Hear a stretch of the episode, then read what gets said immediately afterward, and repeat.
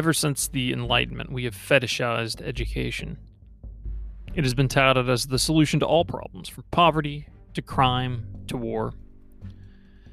But for education to be effective, it has to be received properly. In order to be received properly, the student must be virtuous.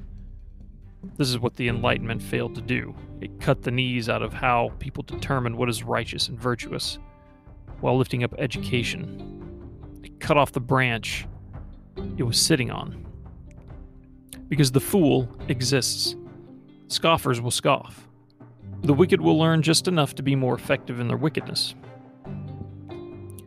Proverbs 9 9 says, Teach a righteous man, and he will increase in learning. In order to teach someone, they must be righteous. This does not mean perfection, it does not mean maturity. It means the heart of the student must be pointed in the right direction.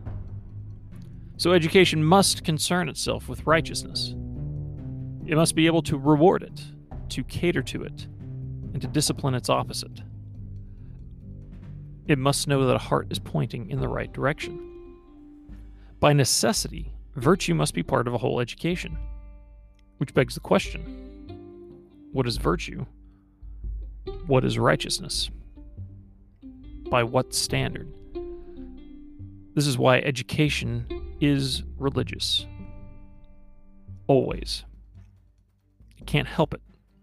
There can be no neutrality. There is no secular education that refuses to impose a standard of right and wrong on its students. In order to qualify as education, some standard of righteousness will always be promoted. All education is indoctrination into some religious standard. There's always some god above the altar that is owed homage. Wherever you send your children to school, they will be sitting in catechism classes that will impress upon them a notion of right and wrong. This cannot be avoided, because education is, by necessity, religious. Will they be taught that there is inherent order to the world? Or will they be taught that everything is the result of blind randomness, including themselves? Either of these have important implications. Will they be taught that masculinity has its unique strengths? Will, will they be taught that it is toxic? Will they be taught that transitioning from one gender to the next is to be celebrated? And that opposing it is always evil? Will they be taught that consent is the ultimate arbiter of what is acceptable, just as long as they practice safe sex? Or will they be taught that sex between a man and a woman is sacred?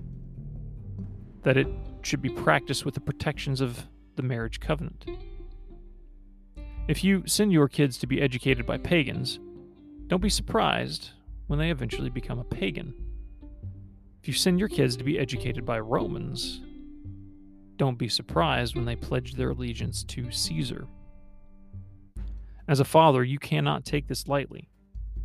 Your children's education is your responsibility. There is no neutrality. A war is going to is going on for the souls of your children. Education is a primary battleground. The children of the dark are more shrewd than the children of light. They understand what is at stake. They are more than happy to mold your children in their image.